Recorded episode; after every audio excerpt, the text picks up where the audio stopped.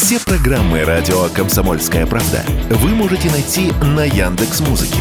Ищите раздел вашей любимой передачи и подписывайтесь, чтобы не пропустить новый выпуск. Радио КП на Яндекс Музыке. Это удобно, просто и всегда интересно.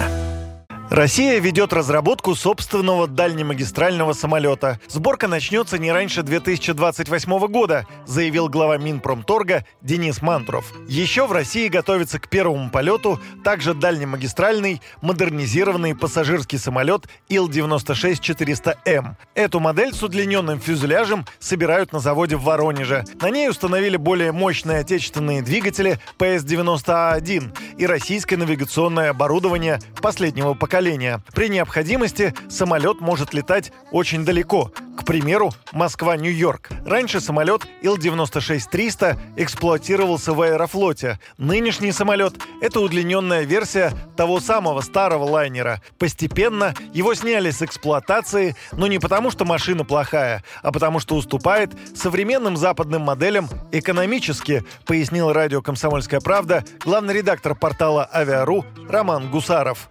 В первую очередь у него был больше, более высокий расход топлива. И связано это с тем, что отличие от э, современных э, западных самолетов, Ил-96-300М и, соответственно, его потомок, нынешний Ил-94-400М, они э, имеют четырехдвигательную компоновку. Западные самолеты летают на больших, мощных двух двигателях, что дает целый ряд преимуществ. И экономия топлива, и снижение того же, как говорится, там, лобового сопротивления, увеличение дальности, экономичность, эксплуатация двух двигателей дешевле, чем четырех, то есть ремонт и обслуживание. Ну и да, изначально надо купить четыре двигателя вместо двух. В общем, экономически те годы, это где-то нулевые, авиакомпании посчитали, что эксплуатировать э, самолет Ил-96-300М невыгодно.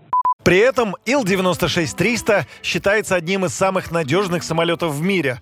В гражданской эксплуатации в полетах с пассажирами не было ни одной аварии. Президентский борт, к примеру, как раз Ил-96. Если перспектива этого лайнера в широком коммерческом использовании, комментирует Роман Гусаров.